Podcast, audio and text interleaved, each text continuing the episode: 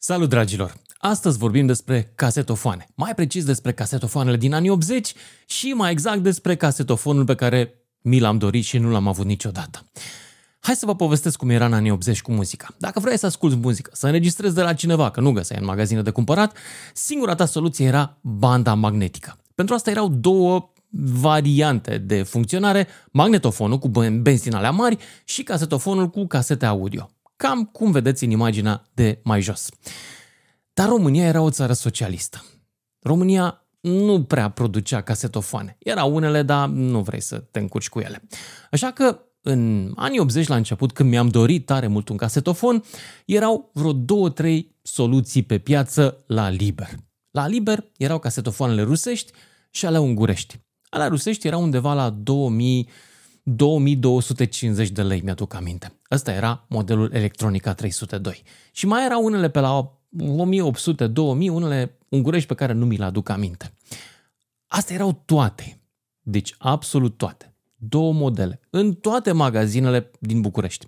De ce erau doar ele? Foarte simplu. Pentru că ele rămâneau, în general, după ce se vindeau alea mai ca lume. În 10 ani, între 1980 și 1990, cât m-a interesat foarte tare subiectul ăsta al casetofonului, o singură dată am văzut unul singur, un Philips Mono, de vânzare în Pantelimon la un magazin de echipamente electronice și pe care nu puteam să mi-l permit pentru că era 5500 de lei, iar salariul mamei era de 1750 și erau toți banii la noi în casă. Dar să mă întorc la casetofoane. De unde aveau totuși copiii casetofoane din ale americane, mă rog, japoneze? De unde, cum făceam petreceri în perioada aceea? Foarte simplu. Casetofoanele totuși ajungeau în țară. Ajungeau aduse de tiriști, de vaporeni și de oamenii care munceau în străinătate, după care se întorceau cu valută într-un cont legal și și le cumpărau din magazinele pe valută numite popular în epocă shopuri.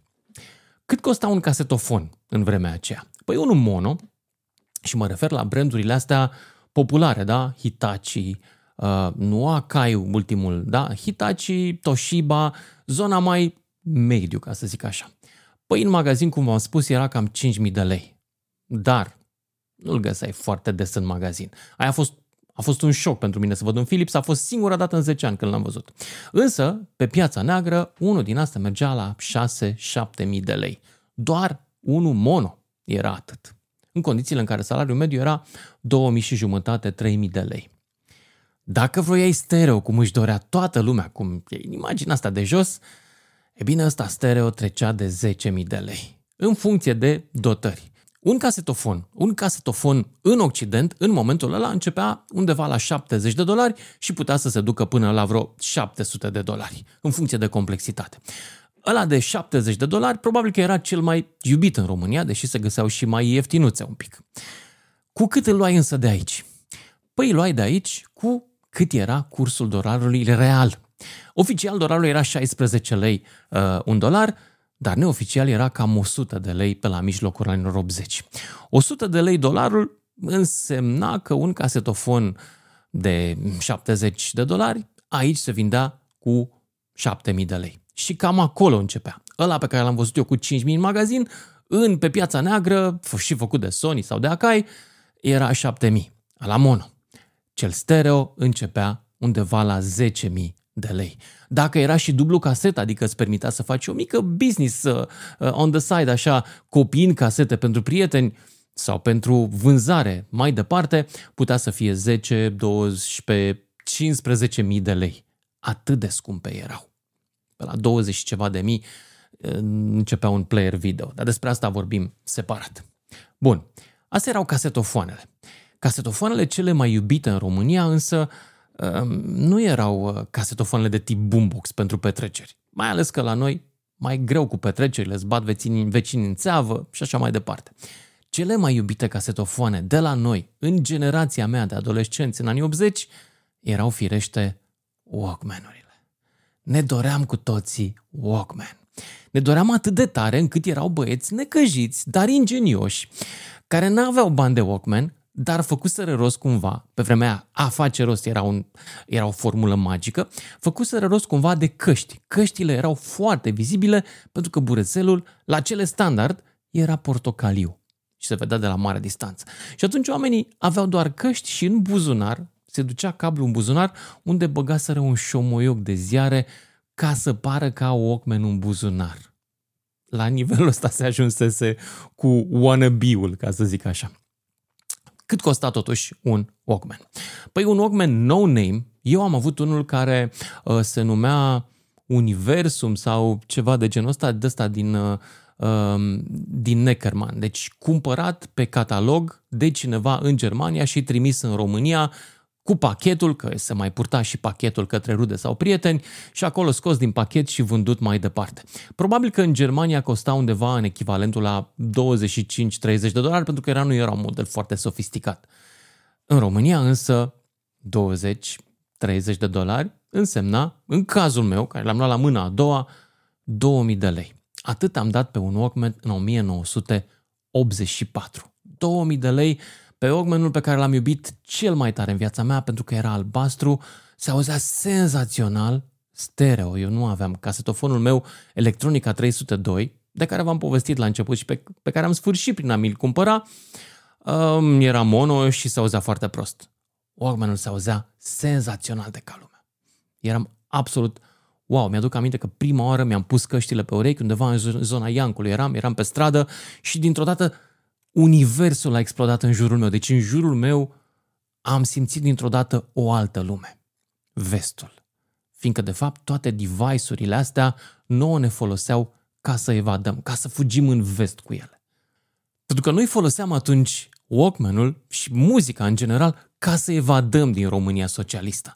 Nu ascultam decât muzică străină. Niciodată nu mi s-a întâmplat să ascult la Walkman Corina Chiriac, Angela Simila și toți ceilalți care erau dați la radio atunci până la sufocare. La radio nu aveai, apropo, voie să asculți mai mult de o oră pe săptămână muzică străină. Și știți ce se întâmpla când se, se dădea muzică străină la radio? Cel puțin pentru mine. Stăteam cu radioul pornit, cu un cablu, până în casetofonul meu și înregistram muzica pe care o dădeau atunci. Pentru că, de foarte multe ori, nu aveai altă sursă de muzică, dacă nu cunoșteai pe cineva. Mai târziu am început să primesc casete din Statele Unite, mulțumesc Marina, mulțumesc Roxana, dar în, la începutul anilor 80 cam asta era soluția. Înregistram de la radio în ora aia pe săptămână.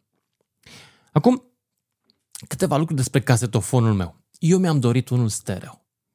Aș fi acceptat și unul mono, cum avea verișoara mea Monica.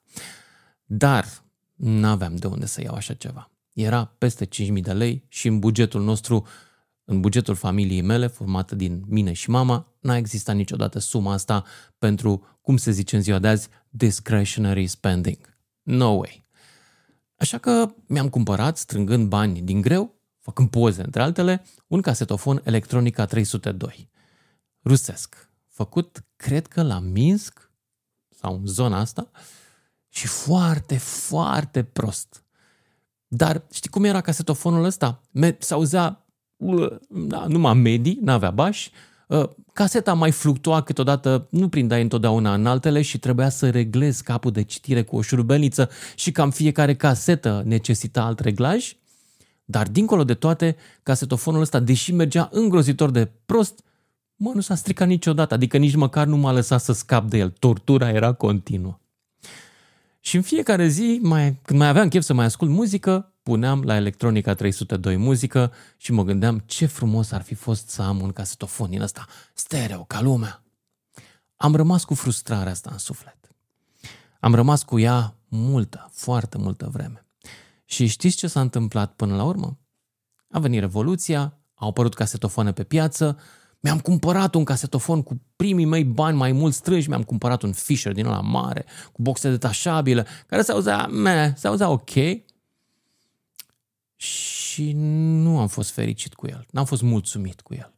Și m-am gândit că poate nu e suficient de bun casetofon. Și după câțiva ani, când am avut din nou bani, am luat alt casetofon și mai bun, un Philips, care se auzea și mai bine. Și nici cu asta n-am fost fericit, că nici, nici la asta nu mă puteam da. Și am cumpărat după aia un Technics, un sistem Technics. Acum am un Cambridge Audio acasă. Niciunul dintre ele însă nu mă face fericit. Și am înțeles până la urmă de ce. Pentru că, de fapt, lucrul cu care am rămas eu pe suflet este frustrarea că nu am avut un casetofon atunci, nu că n-am un casetofon acum. acum când avem telefoane și căi și așa mai departe. Și deși am cumpărat în continuu aproape echipamente audio din momentul în care am putut să-mi permit, golul lăsat de faptul că în adolescență n-am avut casetofonul pe care l-am visat, nu se va umple niciodată până la capătul vieții mele. Asta a fost povestea mea. O amintire frumoasă din anii aceia urți. Dacă v-a plăcut, trimiteți-o și altora. Poate ne întâlnim undeva în amintirile astea comune.